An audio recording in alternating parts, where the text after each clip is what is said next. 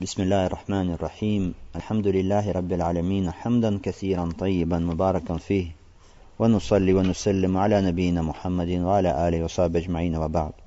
Сегодня мы приступаем биизни ля та'аля к изучению главы о том, как совершается хадж, сифатуль хадж, как совершается хадж. И глава эта посвящена, помимо того, как, тому, того, как совершается хадж, еще тому, как входит человек в Мекку, духулю Макка. Итак, глава об образе совершения хаджа и вхождении в Мекку. Мы знаем, что для того, чтобы поклонение человека было действительным и принятым от Аллаха субхану ва тааля, нужно, чтобы в поклонении было два условия. Первое условие, оно должно совершаться искренне ради Аллаха субхану ва тааля. Второе условие, оно должно совершаться в соответствии с сунной пророка алейхиссалату вассалям. Это два столпа основных для каждого вида поклонения. Не будет принято поклонение, если оно сопровождается ширком, преданию Аллаху сотоварищей. Не будет принято поклонение, если оно сопровождается бидатами, новшествами, то есть тому, что не соответствует сунне пророка алейхиссалату вассалям. Бида – это все, что противоречит иттиба, следованию за Мухаммадом алейхиссалату вассалям. Ширк – это то, что противоречит ихлясу, искренности. Поэтому уляма, да смилуется над ними Аллах, они описывают нам сифа, то есть то, как совершаются поклонения, ибадаты, как совершается вуду, малое омовение, сифатуль вуду, как совершается сала, намаз, как держится, соблюдается сиям, пост, как совершается хадж, как платится закат. Для чего все это? Для того, чтобы люди совершали эти поклонения так, как установил пророк алейхиссалату вассалям, сообразно его шариату. А вторая часть этой главы сказано духулю Макка, вхождение в Мекку. То есть, как нужно входить в Мекку, с какой стороны входить в Мекку, когда входить в Мекку. Три вещи. Как входить в Мекку, с какой стороны и в какое время. Автор начинает хадис, вернее рассказ свой о том, как совершается хадж, с хадиса Джабира. Хадис Джабира – это известный хадис, длинный хадис, в котором описывается то, как совершал хадж пророк алейхиссалату вассалям. И некоторые уляма сделали этот хадис как основой, как столпом хаджа вообще, описание хаджа, как делается хадж. От начала и до конца есть книга шейха Альбани. Она построена на вот этом вот хадисе Джабира, радиаллаху та'аля, в котором описывается, в этом хадисе Джабир, он описывает хадж пророка алейхиссалату вассалям от начала до конца, с подробностями. Джабир, радиаллаху та'аля, упоминает, что пророк алейхиссалату вассалям оставался в Медине десять лет. Находился в Медине десять лет и за это время не совершал хадж. После этого он объявил в десятом году хиджры о том, что он будет совершать хадж. И тогда, говорит он, прибыли в Медину люди в большом количестве для того, чтобы совершить хадж вместе с посланником Аллаха, саллаллаху алейхи вассалям, чтобы научиться хукмам, установлением хаджа от самого посланника Аллаха, саллаллаху алейхи вассалям, непосредственно. Говорят, что их прибыло в Медину приблизительно в количестве, пришло, чтобы совершить хадж, сто тысяч человек. То есть, если было сто двадцать четыре тысячи, и сколько-то сподвижников, сто тысяч пришло. То есть, из шести частей, пять частей пришли. Пять шестых приблизительно из мусульман пришли, как говорит Джабир, к пророку, алейхиссалату вассалям, и они шли впереди посланника Аллаха, саллаллаху алейхи вассалям, и позади, и справа, и слева, на расстоянии взора, окружали его, алейхиссалату вассалям. То есть огромный исламский мир, тогда мусульмане, они все хотели быть вместе с их имамом, салаватуллахи вассаляму алейх, посмотреть и научиться, как нужно поклоняться Всевышнему Аллаху, как совершить этот великий обряд, обряд хаджа. Пророк, алейхиссалату вассалям, из Медины, когда он вышел, когда осталось пять дней до конца месяца Зуль-Каида, то есть двадцать пятого числа месяца Зуль-Каида он отправился, вышел из Медины, это была суббота. До этого на пятничной хутбе пророк алейхиссалату вассалям объявил о хаджи, пророк алейхиссалату вассалям разъяснял, какой должен быть ихрам, какая одежда носится в ихраме и так далее. Мы знаем с вами хадис от Ибн Умара, что спросили пророка алейхиссалату вассалям, что одевает мухрим, то есть человек, который находится в ихраме, и пророк алейхиссалату вассалям разъяснил людям, и он разъяснил им основы этого поклонения. Отправился он, прибыл в Зуль-Хулейфу, там остался в Зуль-Хулейфе, ночевал там, потом на следующий день совершил гусль, как мы знаем из предшествующих хадисов, совершил гусль, пророк алейхиссалату вассалям, одел одежду ихрама, потом вошел в состояние ихрама. Итак, автор приводит хадис Джабира, этот, он не приводит его полностью, он сокращает его, в основном оставляет то, что связано именно с совершением обрядов хаджа. Так, хадис ан Джабира ибн Абдиллах, رضي الله تعالى عنه أن رسول الله صلى الله عليه وسلم حج فخرجنا معه. Пророк алейхиссалату вассалям совершил хадж, и мы вышли в хадж вместе с ним. حتى إذا أتينا ذا الحليفة فولدت أسماء بنت عميس. Когда мы прибыли в Зуль-Хулейфу, родила Асма бинт Умейс. فقال اغتسلي واستسفري بثوب. Пророк алейхиссалату вассалям сказал ей: возьми гусль, соверши гусль, и завяжи на себя одежду в ахрими, и вступи в храм, и вступи в храм. Дальше говорит Джабир: «Вассалла Расулуллахи саллаллаху алейхи вассалям фил масджид, сума ракиба аль-касуа, хатта изастават би аля аль-байда, ахля бит-таухид». И затем пророк алейхиссалату вассалям совершил намаз в мечети, потом сел на свою верблюдицу, которую звали аль-касуа, потом, когда эта верблюдица выпрямилась и уже вступила, так что показался аль-байда, байда возле Зуль-Хулейфа, уже там начинается пустыня, хорошо, это место называется Аль-Байда. Там он, говорит, он начал произносить слова, громко слова таухида. Лаббейк Аллахумма лаббейк, лаббейк ла шарика лака лаббейк, инна аль-хамда ва ни'мата лака валь мульк, ла шарика лак. Хатта иза атейна аль-бейта сталама рукн. Когда мы, говорит он, подошли к аль-бейт. Бейт это что? Кааба. Когда мы подошли к Каабе, пророк алейхиссалату вассалям исталама рукн. Пророк алейхиссалату вассалям коснулся рукна. Рукна, то есть угла. Коснулся угла. Фарамаля салясан ва маша арбаа. И совершил три круга. Три круга быстро и четыре круга пешим ходом. То есть, идя шагом. Хорошо? То есть, три круга таким полубегом и четыре круга шагом. Сумма ата макама Ибрахима фасалла. Потом подошел к макаму Ибрахима, Ибрахима и совершил намаз. Вараджа аля рукни фасталаму. Потом снова вернулся к рукну, к углу, и коснулся его. Сумма хараджа мин аль-бааби иля сафа. Потом через дверь вышел к сафа. Когда приблизился к сафа, прочитал «Инна сафа валь марвата мин шаирилла». Поистине сафа и марва из обрядов Аллаха. И сказал «Ибдау бима бада Аллаху бихи». И сказал «Начинайте с того, с чего начал Аллах».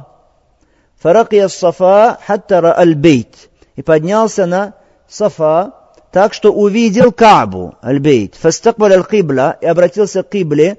Фаваххад Аллаха ва каббара. И произнес слова таухида, и возвеличил Аллах субхану ва тааля, и сказал: «Ла илляха илляллах, вахдаху ла шарика лах, лаху аль-мульку ва лаху аль-хамду, ва хуа аля кулли шейин кадир. Ла илляха илляллах, вахдах, анджаза ва'дах, ва насара абдах, ва хазама аль-ахзаба вахдах». После этого, говорит Джабир, он совершил дуа между вот этими словами три раза. Хорошо, между этими совершил дуа три раза. Потом он спустился с Сафа, чтобы пойти на Маруа, чтобы сделать там то же самое. Когда его стопы опустились вниз долины, то есть в русло долины, тогда он убыстрил свой шаг. То есть практически такой быстрый шаг, как, как бег. Хорошо. Когда он поднялся, уже стал подниматься уже на Марва, тогда снова пошел шагом и сделал на Марва, на холме Марва, то же самое, что сделал он на холме Ас-Сафа. Потом, после этого, в продолжении хадиса, говорит Джабир радиллаху та'аля, когда наступил день Таруя, когда наступил день Таруя, то отправились они в Мину, пророк алейхиссалату вассалям сел на верховое животное, и там в Мине он совершил намаз Зухар, и совершил намаз Асар, и Магриб, и Иша, и намаз Аль-Фаджр. После этого побыл немножко, пока не взошло солнце. И потом, говорит он, перешел границу, придя в Арафа. И там нашел, говорит он, кубба, то есть нашел там палатку, которая была для него установлена в Намира. И там он остановился. И оставался там, пока не произошло завалю шемс, то есть солнце не отошло, да, от середины неба. И после этого приказал привести ему аль-касва и положить на нее седло. И потом пришел он в русло долины и обратился к людям с проповедью. Потом сказал, что прочли азан, потом икаму и совершил намаз зухр, после этого снова прошли икаму и совершил намаз аль-аср.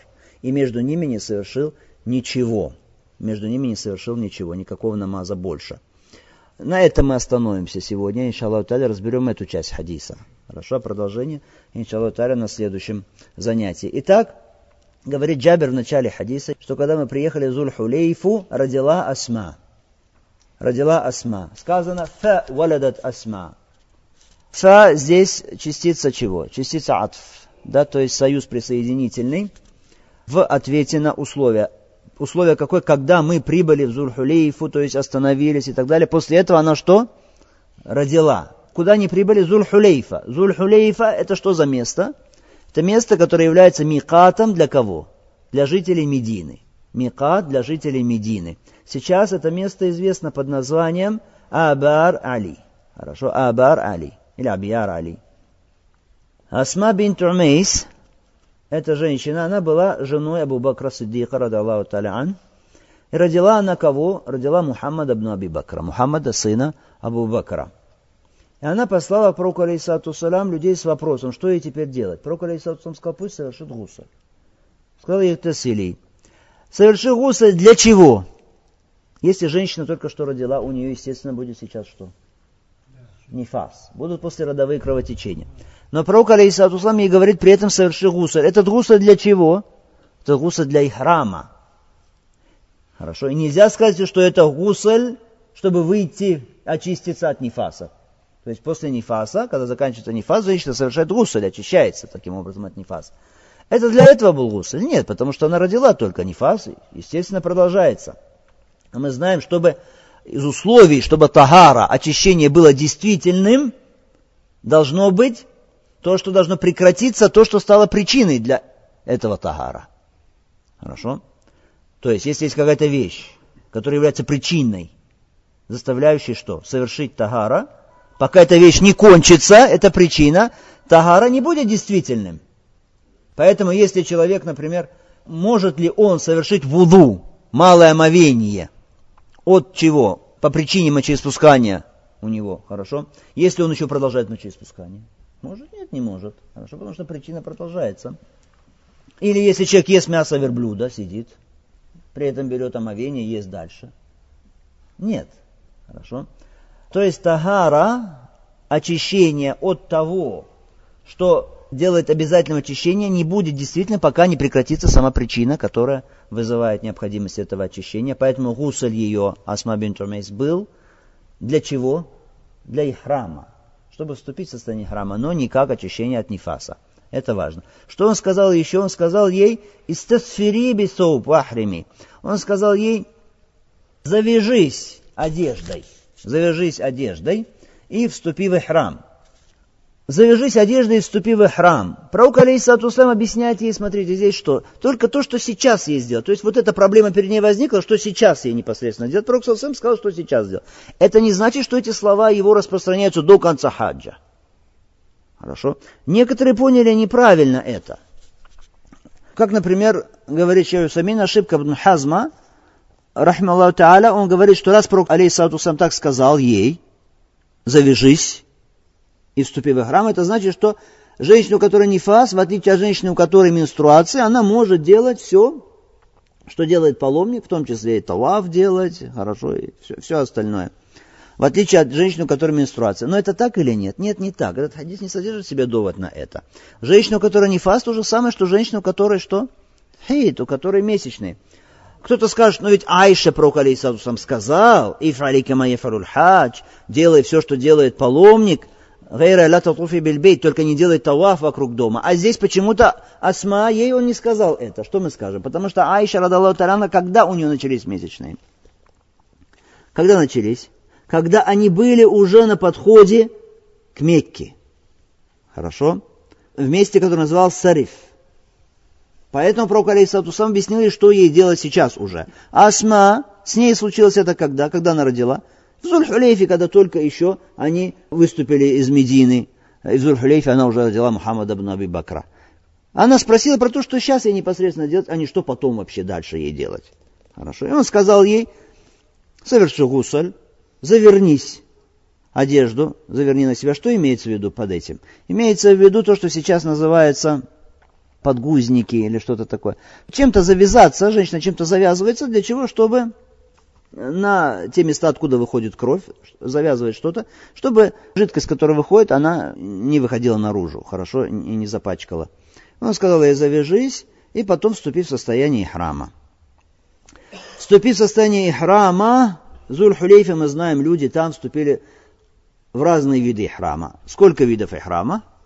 Три вида ихрама. Были такие, которые вступили, как в хадисе Аиши сказано, вступили в состояние ихрама для совершения чего? Только хаджа. Которые вступили, чтобы совершить что? Хадж, умру. Те, которые вступили для совершения умры. Хорошо. Сказано дальше, что Пророк алейхиссалям совершил намаз в мечети, потом сел на аль-Касва до тех пор, пока она, Касва, не встала на ноги, не вышла, аль-Байда, да? То есть, когда Пророк алейхиссалям, сказано здесь, вышел на верблюдицу уже к аль-Байда, к этой пустыне, туда, он начал произносить слова таухида, поднял свой голос, громким голосом говорил Пророк алейхиссалям: «Лаббейк, Аллахума, лаббейк, лаббейк, ля шарика лака, лаббейк, инна аль-хамда ва ни'мата лака валь мульк, ля шарика лак». Громким голосом произносил Пророк алейхиссалату вассалям эти слова великие. Джабир назвал эти слова, как мы видим, словом таухид. Начал произносить таухид, говорит он. Вот эти слова тальби он назвал словом таухид. Почему? Потому что эти слова, они включают в себя действительно формулы, утверждающие таухид, утверждающие ихляс, поклонение только Аллаху субхану ва тааля. Лаббейк, Аллахума лаббейк. Мы знаем, что лаббейк — это что такое? Это слово, которое означает, является ответом на того, кто тебя позвал. Поэтому до сих пор, если кто-то кого-то позвал, отвечает ему лаббейк. Хорошо, лаббейк, то есть я отвечаю на твой призыв. Ты меня позвал, я отвечаю. Но почему в двойственном числе здесь не имеется в виду, что два раза только? А для чего? Это означает, что ответ за ответом, ответ за ответом. Я отвечаю, я отвечаю, хорошо, тебе. Как бы это означает «улябби ляка тальбия», то есть я на твой призыв отвечаю, ответ за ответом. «Аллахумма» сказано, «ляббейк, Аллахумма ляббейк». «Аллахумма» то же самое, что «я Аллах». Хорошо, «о Аллах». Но почему нету буквы вот этой вот частицы «я»? «Я Аллах», «о Аллах». Она заменена буквой «мим» в конце. Вместо этой частицы «Я Аллах» сказано «Аллахумма». «Я» вот это заменена буквой «Мим» в конце. Для чего? Чтобы начинать с имени Аллаха субхану ва тааля, а не с частицы «Я». Хорошо, как табарук, для барака. Начинать с имени Аллаха субхану ва тааля. Потом «Лаббейк, Аллахумма, лаббейк». Опять еще раз «Лаббейк». Для чего? Для подтверждения еще раз. Потому что действительно положение великое здесь. Вступление в такой великий обряд, совершение хаджа. Поэтому необходимость есть в подтверждении этих слов. Потом опять «Лаббейк, ля шарика лак». Отвечая на твой призыв, нет сотоварища у тебя, «Лаббейк». Это еще раз подтверждение. Видите, еще раз «Лаббейк», да? Повторяется. «Ля шарика ляк», нет у тебя сотоварища. В чем нет сотоварища? Нет сотоварища Аллаха субхану ва тааля в господстве. Нет Аллаха субхану ва тааля сотоварища в божественности, в улюхия, в его именах, в его атрибутах. И ничто не является исключением. Никто Аллах субхану ва тааля ни в чем этом не является для Аллаха сотоварищем. «Инна аль-хамда ва ни'мата лака валь мульк». Поистине хвала и милость принадлежит тебе и власть. Хвала и милость и власть принадлежат тебе. Правильно, что нужно говорить «инна аль-хамда», а не «анна аль-хамда». Потому что «инна», оно имеет более охватывающий смысл. Аль-хамд, мы знаем, что такое аль-хамд. Аль-хамд – это описание кого-то хвалой за что? За его совершенство, раз, и за его милости, два. За его совершенство и за его милости. Поистине, хвала принадлежит тебе и нерма принадлежит тебе. Нерма, то есть дары. Все, что есть, все, что дается человеку, всем творениям. Кто дает эти дары? Все эти нерма только от Аллаха субхану ва тааля. Он аль-мун'им. Аль-мун'им — это кто? Дающий нерма. Аллах. Аль-махмуд — это кто? Аль-махмуд, который заслуживает всей похвалы. Это Аллах. Только Он один. И тебе принадлежит аль-мульк. Власть над чем? Власть над всеми существами и над всеми действиями. И над всеми существами, над всеми действиями в небесах и на земле принадлежит только тебе. Ля шарика ля. Нет у тебя сотоварища. Нет сотоварища у тебя. Не во власти, не в дарах, не в хвале, в хамде, которое ты заслуживаешь. В джахилию неверные мушлики, они произносили похожие слова. Хорошо, тоже у них была тальбия. Но они говорили «Ла шарика лак, илля шарикан хуа лак, тамликуху ва ма малак». Нет у тебя сотоварища, кроме сотоварища, который принадлежит тебе. Ты им владеешь, а он не владеет. Так говорили они. Слова, которые являются глупыми, вздорными сами по себе. Если Аллах им владеет, если он мамлюк, раб Аллаха, то как он может быть его сотоварищем тогда? Какой он может быть шарик? Поэтому Аллах субхану ва тааля говорит в Коране, «Дараба лакум масалан мин анфусикум». Аллах приводит вам пример, в пример самих себя вас. Хорошо? «Халь лакум мимма малакат эйманукум мин шуракаа фима разакнакум фаантум фиһи саваа». Разве среди того, чем вы владеете, то есть ваши невольники, ваши рабы, есть у вас шарик, сотоварищи во владении тем, чем мы вас наделили? То есть у вас есть имущество, Аллах вас наделил этим имуществом. У вас есть рабы. Эти рабы, ваши сотоварищи в этом могут быть во владении вашим имуществом? Чтобы вы были в этом одинаковы? Нет. Ответ, конечно же, нет. Если они рабы, какие же они могут быть сотоварищи в этом имуществе? И какие могут быть сотоварищи Аллаха субхану ва тааля, если они рабы Аллаха субхану ва тааля? То есть, ясен ответ. Ничего не остается сказать этим мушрикам, признать вздорность того, что они говорят. Если все это мироздание, творение Аллаха субхану ва тааля, какие могут быть у него сотоварищи? Итак, это были слова, которые произносил пророк алейхиссалату сам, слова тальбии. Некоторые люди, и пророк сам слышал это, говорили при этом «Ля иляха илляллах», другие говорили «Аллаху акбар», и никого не порицал пророк алейхиссалату сам, потому что здесь важно было поминать Аллах субхану ва тааля. Вступив в храм, надо было поминать и возвеличивать Аллах субхану ва тааля. Кто-то говорил «Ля иляха илляллах», кто-то говорил «Аллаху акбар». Но несомненно, конечно, что то, что говорил пророк алейхиссалату салям, это лучше, это совершение, лучше паломнику произносить, что именно эти слова тальбии. Хорошо? Какие выводы вот из этих предложений, которые мы сейчас с вами прочли, разобрали? Что если человек вступил в храм в Зуль-Хулейфе, значит он начинает произносить тальбию, когда его верблюдица или верховое животное, когда оно поднимается уже, да, и вступает куда? К аль-Байда. Но здесь нужно уточнить. Ибн Умар, радиллаху тааля анху, высказал порицание насчет этого и сказал, вот вы говорите «Байда», что там пророк алейхиссалам стал говорить тальбию, но он стал говорить ее у мечети, то есть Зуль-Хулейфи уже у мечети стал произносить эти слова. То есть до того, как его верблюдица, она вышла к аль-Байда. Как объединить версию Джабера и версию Ибн Умара? На самом деле нет противоречия, они близки очень друг другу, и совмещение их очень простое. Просто Ибн Умар услышал, как пророк алейхиссалам уже начал произносить тальбию, когда... Когда был возле мечети в Зуль-Хулейфе, в Микате. Хорошо? Джабер услышал, когда он уже на верблюдице выехал к Байда. То есть после Зуль-Хулейфа выехал оттуда, выехал к аль-Байда. И то, и другое передано достоверным путем, поэтому здесь нет противоречия. Есть сообщение, где сказано, что пророк алейхиссалам стал говорить после намаза уже слова тальбии. То есть до того, как он сел на верблюдицу еще. Получается три у нас версии.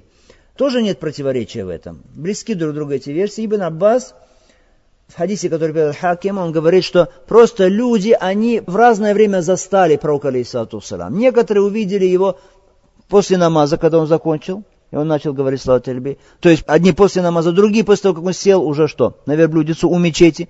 Третьи, когда верблюдица уже вышла, куда? Ушла от мечети, да, поднялась и вышла туда к аль-Байда. Хорошо? Поэтому нет противоречия на самом деле, то есть совмещение этих версий, оно очень легкое. Другой вывод из этих предложений, что человек, он, когда идет в Мекку, когда он вступает в храм, он должен помнить о том, ради кого он совершает все это. Откуда это взяли мы этот вывод? Он должен помнить, что он это делает, отвечая на призыв Аллаха субхану ва тааля.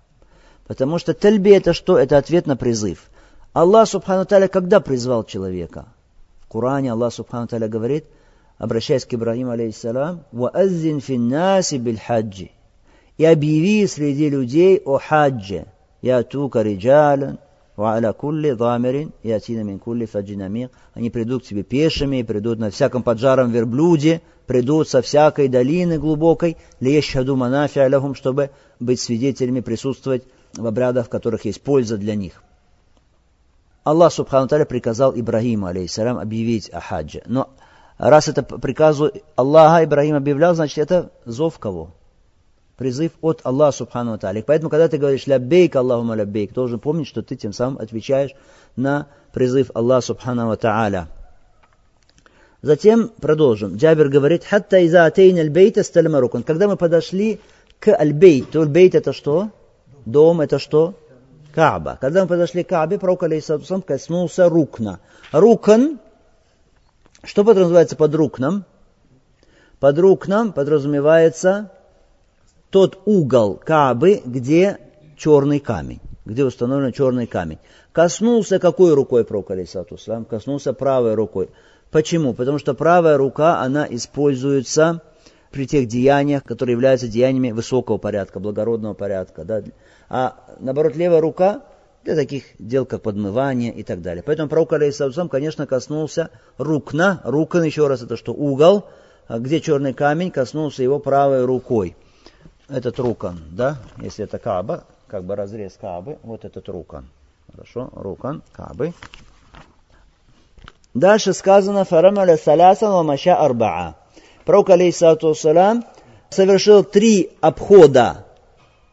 Три обхода, каким образом? Который называется по-арабски рамаль. И четыре круга шагом. Что такое рамаль? Ученые говорят, рамаль это когда быстро идет человек. Быстро и шаги небольшие делает. Хорошо, то есть шаги небольшие и быстро. Вот это называется рамаль. Таким образом. Пророк, саллаллаху алейхи ва саллям, три круга обошел таким образом. Короткие шаги, хорошо, быстрым шагом, это называется рамаль. Три круга пророк, алейхиссалям, обошел таким образом, вокруг Каабы, а четыре шагом, простым шагом. Получается, это доказательство на что? Что Кааба обходится сколько раз? Семь раз. Семь раз по часовой стрелке или против часовой стрелки? Против часовой стрелки.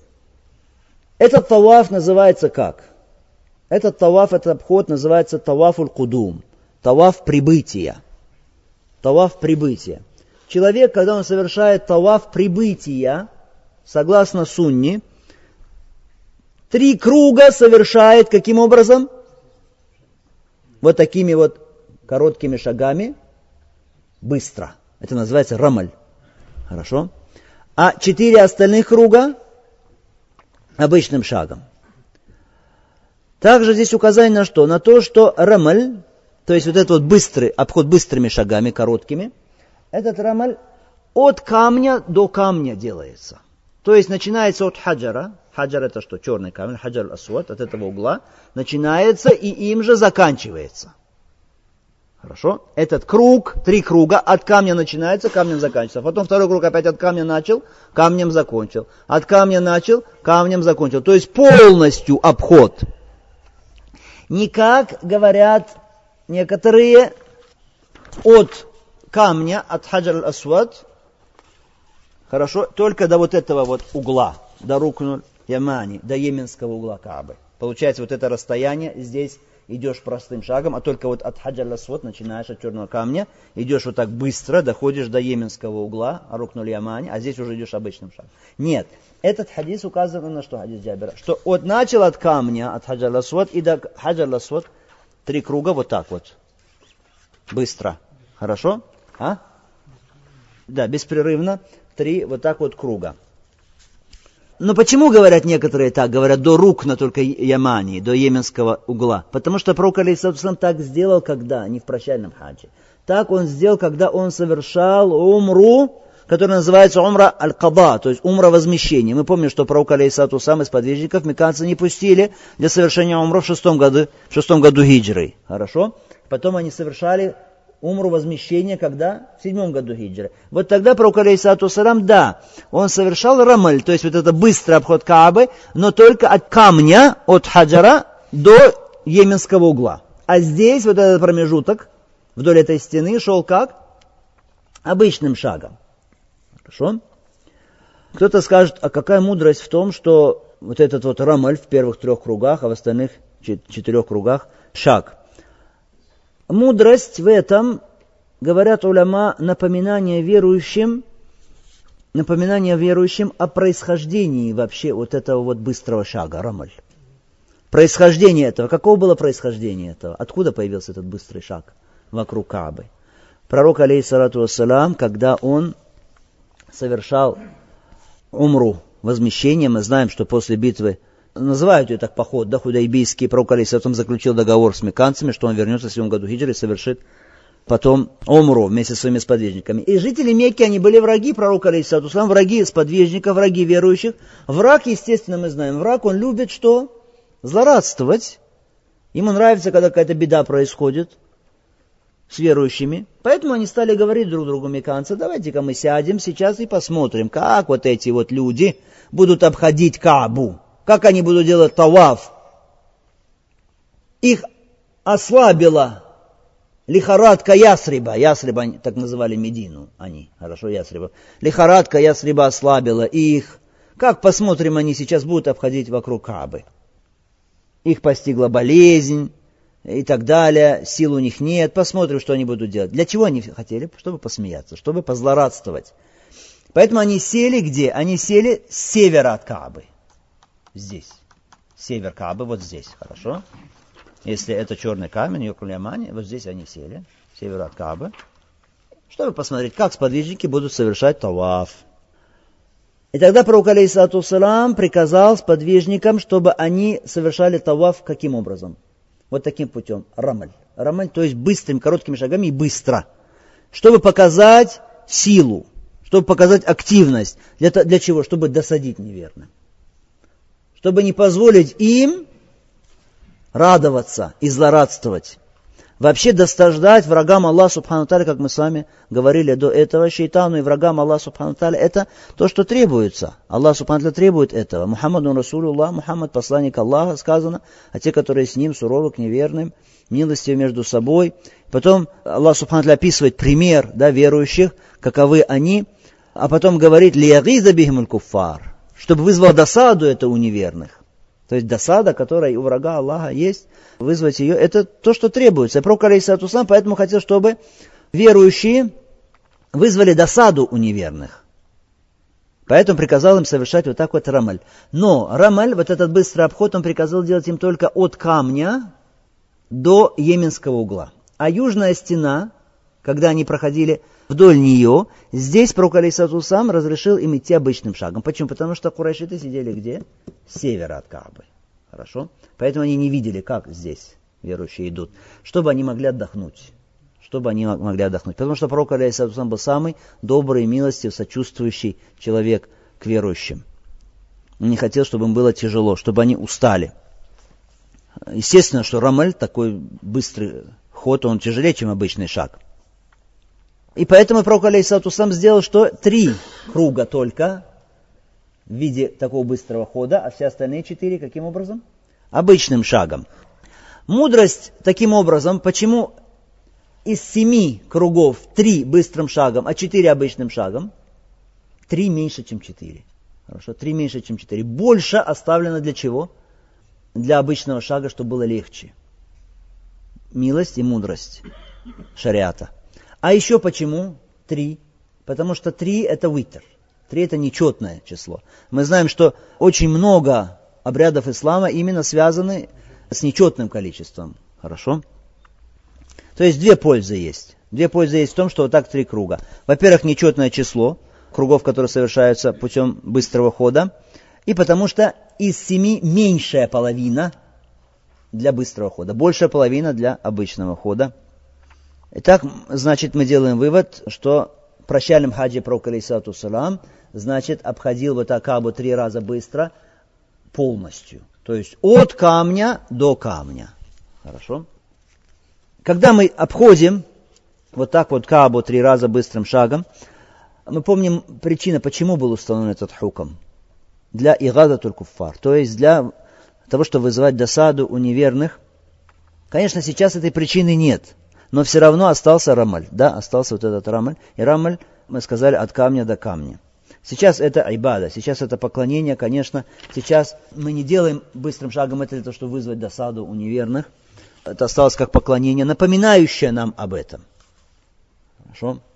Но при этом должны ли мы помнить, когда вот так вот обходим Каабу, о том положении, в котором был пророк, алейхиссалату вассалям, и его сподвижники, когда они обходили Каабу во время умратуль када, умры возмещения. Да, помним это. И помним о смысле этого. Какой был смысл? Игазатуль куффар, да, вызов досады у неверных. Если о том и другом помним, то это хорошо. И следуем тем самым пророку, алейхиссалату вассалям. Дальше сказано, фарамаля салясама машарба. Рамаль совершил три круга, и потом четыре круга совершил обычным шагом. Для чего? Чтобы сподвижники что? Не устали, не испытали тягости при обходе вокруг дома. Потом сказано, сумма ата макама Ибрахим. Потом подошел к макаму Ибрахима. Макам Ибрахим, что это за макам Ибрахим? Это скала такая, камень такой, на котором пророк Ибрахим, алейхиссалам, вставал и строил Каабу. То есть, когда они уже подняли Каабу вместе с Исмаилом, алейхиссалам, хорошо, уже надо было укладывать кирпичи, камни, которые наверху, тогда Ибрахим, алейхиссалам, встал вот на этот вот камень. Этот камень, он остался как знамение от Аллаха, субхану ва тааля, когда он встал на этот камень, на нем остались следы Ибрахима, алейхиссалам. Эти следы, они оставались долгое время. И в начале ислама, первое поколение этой уммы, эти следы были там, хорошо, они были свидетелями этих следов Ибрахима, алейхиссалам. Итак, сказано, что пророк, алейхиссалату вассалам, подошел к макаму Ибрахима и прочитал «Ваттахизу ми маками Ибрахима мусалла». «И возьмите, — говорит Аллах, субхану ва тааля, — из макама Ибрахима себе место для намаза». То есть совершите там намаз. Ибн Хаджар Асхалани не привел эти слова, что пророк, алейхиссалату вассалам, когда он подошел к макаму Ибрахима, он прочитал вот эти вот слова из Корана. Макам Ибрахима, вот макам Ибрахима. Хорошо, напротив двери Каабы, то есть той стены, где дверь в Каабе, это макам Ибрахима называется, вот, это скала, или этот камень, на котором встал Ибрахим, алейхиссалам. Но Хаджар не упомянул, что пророк, алейхиссалам, сам прочитал этот аят, но это, конечно, упущение, потому что тем самым не упомянута сунна, важная сунна. Сунна пророка, алейхиссалам, когда он направлялся к макаму Ибрахима, когда ты закончил вообще, то есть сунна для тебя является, когда ты закончил таваф, чтобы ты пошел к макаму Ибрахима, читая этот аят. Читает этот аят. Польза от чтения этого аята, следованию сунне пророка, алейхиссалату вассалам, человек чувствует, что он идет к этому месту и совершает там намаз, подчиняясь приказу Аллаха, субхану ва тааля. Ведь Аллах тебе сказал, «Ваттахизу ми маками Ибрахима мусалла». Возьмите из места Ибрахима себе место для совершения намаза. То есть совершите там намаз. Ты чувствуешь, читая этот аят, что ты тем самым выполняешь этот приказ Аллаха, субхану ва тааля. Несомненно, что когда ты чувствуешь, делая ибада, что ты выполняешь тем самым приказ Аллаха. Знаешь, какой приказ Аллаха, субхану ва тааля? Что ты по-другому ощущаешь себя. Это увеличивает твой иман. В отличие от людей, которые делают ибада, при этом они беспечно не понимают смысл, пренебрегают смыслом этого поклонения. То есть у людей зачастую становится поклонение ибада как ада, просто привычка. Становится просто привычка. Поэтому ученые, которые говорят о ния, о намерении, говорят, что ния два вида. Ния бывает. Ния, когда ты совершаешь поклонение, во-первых, у тебя должно быть ния деяние, что ты совершаешь это деяние, что я сейчас совершаю намаз, или я сейчас совершаю таваф, да, я сейчас совершаю намаз зухр. Это должно быть, но помимо этого еще что должно быть? Ниятуль амаль, да, ния деяние, еще что должно быть? Ниятуль ма'мули лаху, то есть намерение, ради кого ты совершаешь, ты должен помнить. Что ты совершаешь деяние намерения, и намерение, ради кого ты совершаешь. Вот эта вторая часть намерения, она выше, чем что? Чем первая часть. Потому что, конечно, всякое деяние человек совершает с каким-то намерением.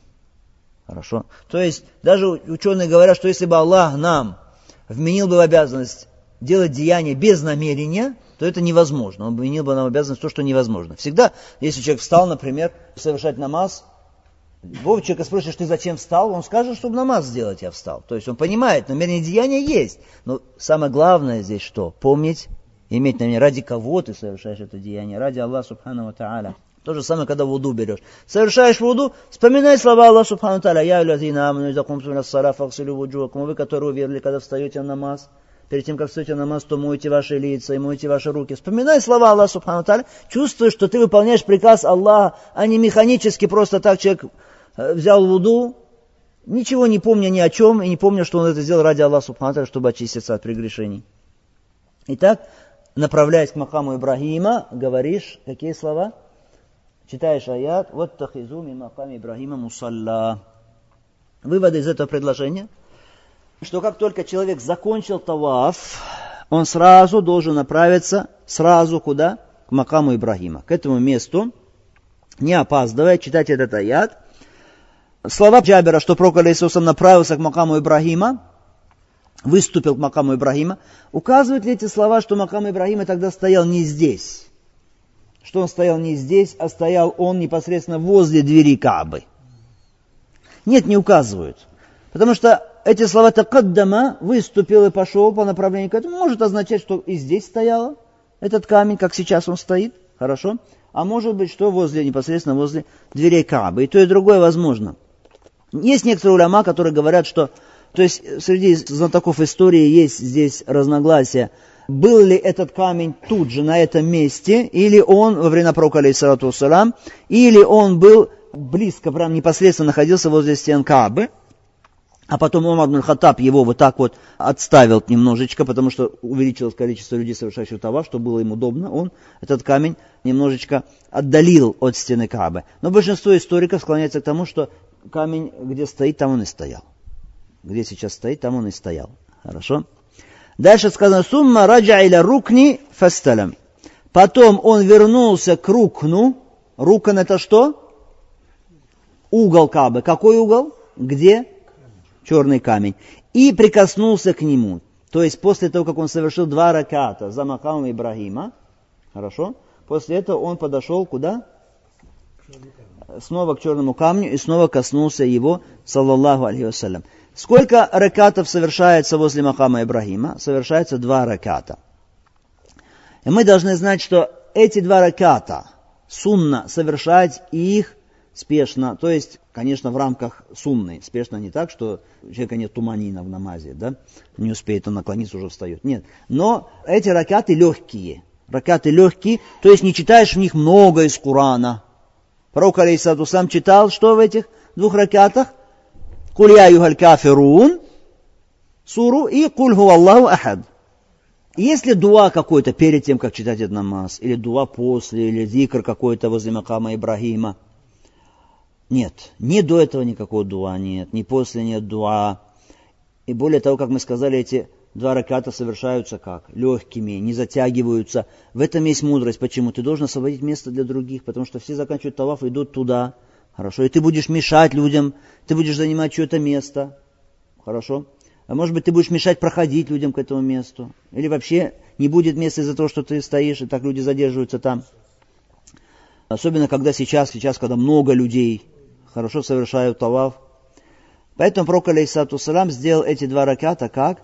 Короткими. Сделал их короткими и прочитал какие две суры? Суры, которые посвящены полностью чему? Таухиду, ихлясу. «Куль я юхаль кафирун», вы неверны, не поклоняйтесь тому, чего поклоняетесь вы, хорошо. Сура «Куль хуаллаху ахад», потому что это макам, место кого? Ибрахима. Ибрахим это кто? Имам единобожников, ханифов, имам ханифов. Он, который сказал Аллах субхану ва тааля, обращаясь к Мухаммаду алейхиссалату вассалям по поводу Ибрахима, «Сумма ухейна илейка». «Аниттаби миллата Ибрахима Ханифа». Потом мы внушили тебе, следуй за религией Ибрахима Ханифа, единобожника. «Вама кана миналь мушрикин». И не был он из многобожников. Возле Махама какой-то дуа есть? Еще раз вопрос. Нет, дуа нет. Есть некоторые книги, в которых находим там дуа, который читается возле макама, после намаза этого и так далее. Это все нет никакого основания для этого. Хорошо? Нет. Все это будет бида. Все это будет ересь. Все это будет новшество. Некоторые думают, если дуа не сделаешь возле Махама Ибрахима, что-то не прочтешь, зикр какой-то, что-то хочу, у тебя таваф неполный, умра неполная. Наоборот. Наоборот, если ты не сделаешь, значит сделаешь сообразно сунне пророка алейхиссалату вассалям. Но многие люди, или можно сказать большинство людей, которые приезжают в хадж, являются невежественными относительно сунны хаджа. Как совершается хадж согласно сунне пророка алейхиссалату вассалям? Это упущение от тулябуль ильм или от людей знания, которые есть в тех местах, где живут эти люди. Что они не учат их перед тем, как они уезжают, что, что является сунна, что является бида. Так, потом пророк алейхиссалату сам после этих двух ракатов вернулся вновь к Каабе и коснулся, сказано, рукна, коснулся угла черного камня. Таким образом, мы делаем вывод, что желательно после этих двух ракатов вернуться снова к рукну и коснуться его. А если человек не может, если человек не может вернуться, когда он начинает таваф, тогда он может, если не может коснуться, может что показать знаком, что он касается издалека. А здесь может тоже знаком или нет? Нет, здесь не может знаком. Почему? Потому что ибадаты, обряды поклонения, они строятся все на чем? На накле, то, что передано от пророка алейхиссалату вассалям. Здесь не передано, что если ты не можешь, то значит ты должен знаком указать. После имеется в виду, после этих двух ракатов. Хорошо? Не передано в сунне. Дальше говорит Джабир раддиллаху анху: «Сумма хараджа иля ас-Сафа, фалямма дана мин ас-Сафа караа». Затем пророк алейхиссалату вассалям направился к Сафа, холму Сафа. Когда он приблизился к Сафа, он прочел: «Инна Сафа валь Марвата мин шаириллах». Поистине Сафа и Марва из обрядов Аллаха. И сказал: начинайте с того, с чего начал Аллах. Итак, пророк алейхиссалату вассалям прочел этот аят. Поистине Сафа и Марва из обрядов Аллаха. Почему пророк алейхиссалату вассалям прочел этот аят? Мудрость вообще того, что человек читает этот, этот аят, когда направляется к Сафа. Чтобы человек чувствовал, что он направляется туда к Сафа, выполняя приказ Аллаха субхану ва тааля, что это из обрядов Аллаха субхану ва тааля, чтобы человек знал, что они совершают саи между Сафа и Марва, этот обход между Сафа и Марва, потому что это из обрядов Аллаха субхану ва тааля. Так человек, если он совершает обряды поклонения, должен чувствовать, что он делает это в качестве покорности Аллаху субхану ва тааля, и когда вуду совершает и так далее. И чувствовать, что как будто пророк алейхиссалату вассалям перед тобой, и делает это, и ты следуешь за, за ним, то, как он это делает, повторяешь. Пророк алейхиссалату вассалям сказал здесь: «Вабдау бима бада Аллаху бихи». «Ибдау бима бада Аллаху бихи». Начинайте с того, с чего начал Аллах. Начинайте с того, с чего начал Аллах. То есть Аллах субхану ва тааля в этом аяте начал с чего? Сафа. «Инна Сафа валь Марвата». Поясни, Сафа и Марва – это из обрядов Аллаха. Значит, начинать с Сафа. Обход начинается с Сафа. Поэтому, если Аллах субхану ва тааля начинает с чего-то, упоминая о чем-то, начинает с чего-то, указано то, что это должно быть первым. Если только нет доказательства, хорошо, что начало не с этого, а с другого. Так, пророк алейхиссалату вассалям начал с Сафа и поднялся на Сафа. И сказано, пока он не увидел Каабу. То есть он поднимался на Сафа до тех пор, пока не увидел Каабу. И направился к Кибле, сказано, и произнес таухид Аллаха, и возвеличил Аллаха, то есть сказал Аллаху Акбар, и сделал таухид, произнес слова таухида, то есть «Ла иляха илляллах, вахдаху ла шарика лах, лахул мульку, ва лахул хамду, ва ля кулли шайин кадир». Мы говорили уже о значении этих слов раньше. После этого пророк, алейхиссалату вассалям, находясь на Сафа, произнес слова «Ла иляха илляллах, вахдаху». Нет божества, кроме Аллаха, единого. Анджаза ва'да. Он выполнил свое обещание. Ва насара абда. И помог своему рабу. Ва азама лахзаба вахда. И сокрушил сонмы один. То есть Аллах, Он один, который сокрушил сонмы, подверг их поражению. Итак, ля иля илля Аллах вахда. Нет божества, достойного поклонения, кроме Аллаха, единого. Анджаза ва'да. Выполнил обещание. Какое обещание? Какое обещание? Что он поможет верующим. Аллах субхану ва тааля обещал помочь верующим. И Аллах субхану ва тааля выполнил свое обещание пророку алейхиссалату вассалям, дал ему то, что он обещал, дал победу. И сказано, у нас арабда, и помог своему рабу, Мухаммаду саллаллаху алейхи саллям. Может быть, имеется в виду вообще рабы Аллах субхану ва тааля покорны. Аллах помог им. Вахазам аль-ахзаба вахда. И нанес сокрушение, поражение сонмам. Он один, Аллах. Какие сонмы аль-ахзаб? Имеется в виду те сонмы союзников до полчища, которые окружили Медину. Потом Аллах субхану ва тааля послал им поражение через что? Послал ветер Аллах субхану ва тааля и вселил страх в их сердца. А может быть, под сонмами полчищами подразумевается вообще то, что шире этого. То есть всякий хизб, всякий сон, всякое полчище, которое сражается с Аллахом субхану ва тааля, Аллах обречет их на поражение. Потому что те, которые противоречат Аллаху и посланнику, они унижены. «Катаба Аллаху ля аглибанна ана ва русули». Предписал Аллах, одержу победу я и посланники мои. «Инна Аллаха уивн азиз». Поистине Аллах, Он сильный, великий. И после этого, между вот этими зикр, вот этот «Ля иля илля вахда, анджаза ва'да, ва насар абда, ва азама лахзаба вахда», зикр мы разобрали его значение, между вот этими зикрами он произнес, пророк саллаллаху алейхи ва саллям, их троекратно, между ними делал дуа. между ними делал дуа, алейхиссалату вассалям. То есть просишь у Аллаха субхану тааля, что касается вечной жизни твоей, религии и мирской жизни. Потом спустился пророк, алейхиссалату вассалям, чтобы отправиться к Маруа, это другой холм. Так обход саи. Теперь мы, значит, переходим к разбору после тавафа. К чему? К тому, как совершается саи. Саи — это обход между двумя холмами. Сафа и Марва. Хорошо? Сафа и Марва. Сейчас эти холмы, их не видно с внешней стороны. То есть, когда заходишь в этот коридор, где совершается саи, хорошо, то возвышается одна часть коридора и возвышается другая часть коридора. Середина, получается, что в низине. Вот эти возвышающие части по краям коридора, это есть что? Сафа, есть Аль-Марва. Хорошо? Итак, пророк алейхиссалам потом спустился с Сафа, чтобы направиться куда? К холму Марва, до тех пор, пока его стопы вступили в русло долины. И когда он вступил, вступили его стопы в русло долины, пророк алейхиссалам, сказано, побежал. То есть такой легкий бег, да, такой легкий бег. И до тех пор, пока не стал подниматься, то есть не начался подъем, пока не начался подъем на куда? На Марва. Пока не начался подъем на Марва. То есть вот эта вот ложбина, вот это вот, да, русло бывшее, а это было русло, туда спускались потоки с гор. Потоки с гор в Мекке спускались, и там было их русло между этими двумя холмами. Вот когда он спустился в это русло, там он что? Быстро шел, или был легкий бег, хорошо? Только это ни в коем случае не какой-то быстрый бег, там, это такой легкий, как такой быстрый шаг, полубег такой, хорошо? Саи называется. Для тех, кто может, для тех, кому не сложно, для мужчин это, хорошо? Где? Начиная прямо от Сафа, от верха его до Марва? Нет. Только вот это вот что? Место, вот это русло долины. Сейчас как мы узнаем, где это русло долины? Там есть два зеленых знака. Вот между двумя зелеными знаками вот это место проходится быстро. То есть там делается быстрый такой проход. А потом, когда снова начинается подъем на Марва, то есть заканчивается зеленый знак второй, хорошо, там уже снова что? Обычным шагом. Обычным шагом. Когда мы совершаем саи, мы вспоминаем то, как был установлен этот обряд. Аллах субхану тааля установил этот обряд, основа его – это саи кого? Матери Исмаиля, алейхиссалям. Мать Исмаиля, алейхиссалям, мы знаем, что Ибраим, алейхиссалям, привез ее и ее сына Исмаиля, оставил их там, в этом месте, оставил их там, где сейчас Кааба, оставил им фиников, оставил им еды, хорошо, потом они съели финики, выпили воду, и потом она кормила грудью еще ребенка, потом она почувствовала жажду и почувствовала голод, и ребенок почувствовал жажду и голод, и он стал что, плакать, стал биться, хорошо, этот ребенок, и она, она мать, и чувства матери заставили ее что сделать? Она побежала к ближайшему холму, ближайший холм был что?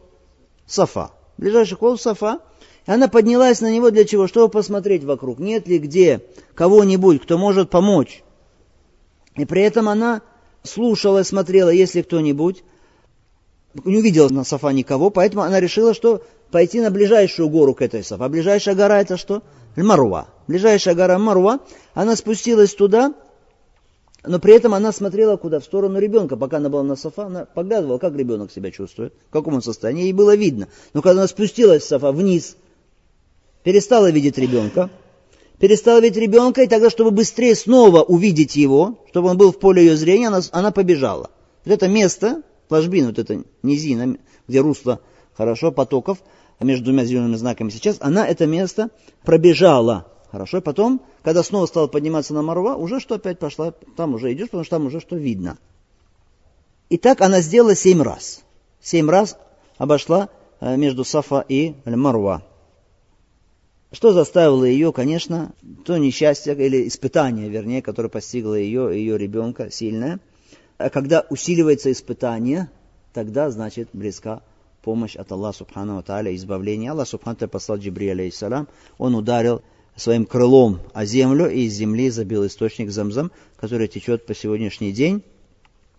Вода забила сильно, мать Исмаиля начала что? Огораживать эту воду, источник, чтобы эта вода там собралась, чтобы не ушла никуда вода. Говорит пророк, алейхиссалату вассалям, да помилует Аллах мать Исмаиля. Если бы она оставила Замзам течь, как он течет, тогда бы он превратился бы уже в текущую такую реку, в источник. Но она начала его огораживать, чтобы осталась вода напиться, чтобы и напоить своего ребенка. И эта вода, она у нее удивительные качества были. Она заменила собой что? и питье, и заменила собой еду. Как бы то ни было, пророк, алейхиссалату вассалам, когда многие выступили куда? Уже в низину, туда между Сафа и Марва, там пророк, алейхиссалату вассалам, сделал что уже? Саи, то есть такой легкий бег. Установлен был обряд, мы сказали, как? По причине саи, то есть обхода, который совершила мать Исмаиля, алейхиссалам. И так, пока не дошел до Марва, пока не дошел до Марва, пророк, алейхиссалату вассалам, и на Марва сказано, он сделал то же самое, что делал на Сафа. И так совершил пророк, алейхиссалату вассалам, обход между Сафа и Марва семь раз. Значит, где, если начался на Сафа, значит, где закончится? На Марва. Закончится на Марва, хорошо, обход. И там он, на Марва, пророк, алейхиссалату вассалам, обратился потом к людям с речью и приказал людям, что если кто-то из них не привел с собой в Мекку аль-хади, жертвенное животное, не гнал его, то тогда они должны сделать свой нусук, то есть свой таваф и свою саи, должны сделать это умрой. То есть намерение как? Превратить в какое намерение? Обратить в намерение совершения умры. Совершение умры. Люди стали обращаться к пророку алейхиссалату вассалам с вопросами, как нам это все сделать сейчас умрой? Что значит сделать это умрой? Значит, сейчас они должны уже выйти из состояния храма. Вы совершили таваф, совершили что? Саи. Все, вы совершили умру, выходите из состояния храма, стал приказывать им пророк, алейхиссалату вассалам, если вы не гнали хади, не гнали жертвенное животное, подобно пророку, алейхиссалату вассалам. Люди сказали, как выйти из храма полностью в состояние хиль, вступить у посланника Аллаха, то есть в состояние дозволенности. Все, все можно, что запрещалось в храме, значит, нам все можно теперь. Пророк, алейхиссалату вассалам, сказал, хиллю куллю. Да, то есть полностью все, выходите из храма. Люди стали говорить, как выйти так, что будет, значит, у кого-то из нас органа будет стекать семя. То есть, что это на что указывает? Что даже разрешено вступление в половую близость с женой. Пророк, алейхиссалату вассалам, приказал делать им это и сказал, делайте то, что я вам приказываю. Если бы я не гнал с собой хади, то я бы тоже, как вы бы, вышел из состояния храма вместе с вами. И они вышли из состояния храма, ради Аллаху анхум. Что касается пророка, алейхиссалату вассалам, и тех, которые гнали вместе с ним хади в Мекку, то они не вышли из храма, они остались в состоянии храма до хаджа, до хаджа, пока не совершат обряды хаджа. А те другие, кто вышел из состояния храма, они остались в этом состоянии без храма до какого дня? До восьмого дня Зулхиджа. Этот день называется Йому Таруя. Йому Таруя, восьмой день Йому Таруя. В этот день они снова вступили в состояние и храма, в тот день, когда люди из Мекки выходят куда? Отправляются в Мину. Отправляются в Мину. Сподвижники, после того, как совершили эту умру, обход и сай, они остановились вот здесь, вот, хорошо, в этом вот районе, хорошо, приблизительно в этом вот районе остановились они, находились там. Место это называется Аль-Абдах, Аль-Абдах здесь, а после этого уже отправились в день Таруя куда? В Мину. Отправились в Мину. Сказано, Джабир говорит, когда наступил день Таруя, они направились в Мину. В Мину. Восьмой день, значит, называется Таруя. Почему так называется день Таруя? Таруя, то есть как бы день напоения, насыщения водой. Потому что люди раньше как бы запасались водой в этот день. Для чего? Для совершения хаджа. И от этого дня, восьмого дня Зуль-Хиджа, до тринадцатого дня Зуль-Хиджа, каждый из этих пяти дней хаджа имеет свое название особое. Хорошо? Восьмой день Зуль-Хиджа называется Йому Таруя. Хорошо? Девятый называется Йому Арафа. Десятый день называется как? Йому Нахар, день жертвоприношения. Хорошо? Одиннадцатый день называется Йому Аль-Карр. Двенадцатый день называется Нафр Аль-Ауаль. Хорошо? И потом тринадцатый день Ан-Нафр Ас-Сани. Мы остановимся на этом сегодня и продолжим завтра. Биизни Аллахи та'аля. Ва саллаллаху салям аля Мухаммад ва аля алихи сахбихи аджмаин. Алхамдулиллахи раббил алямин.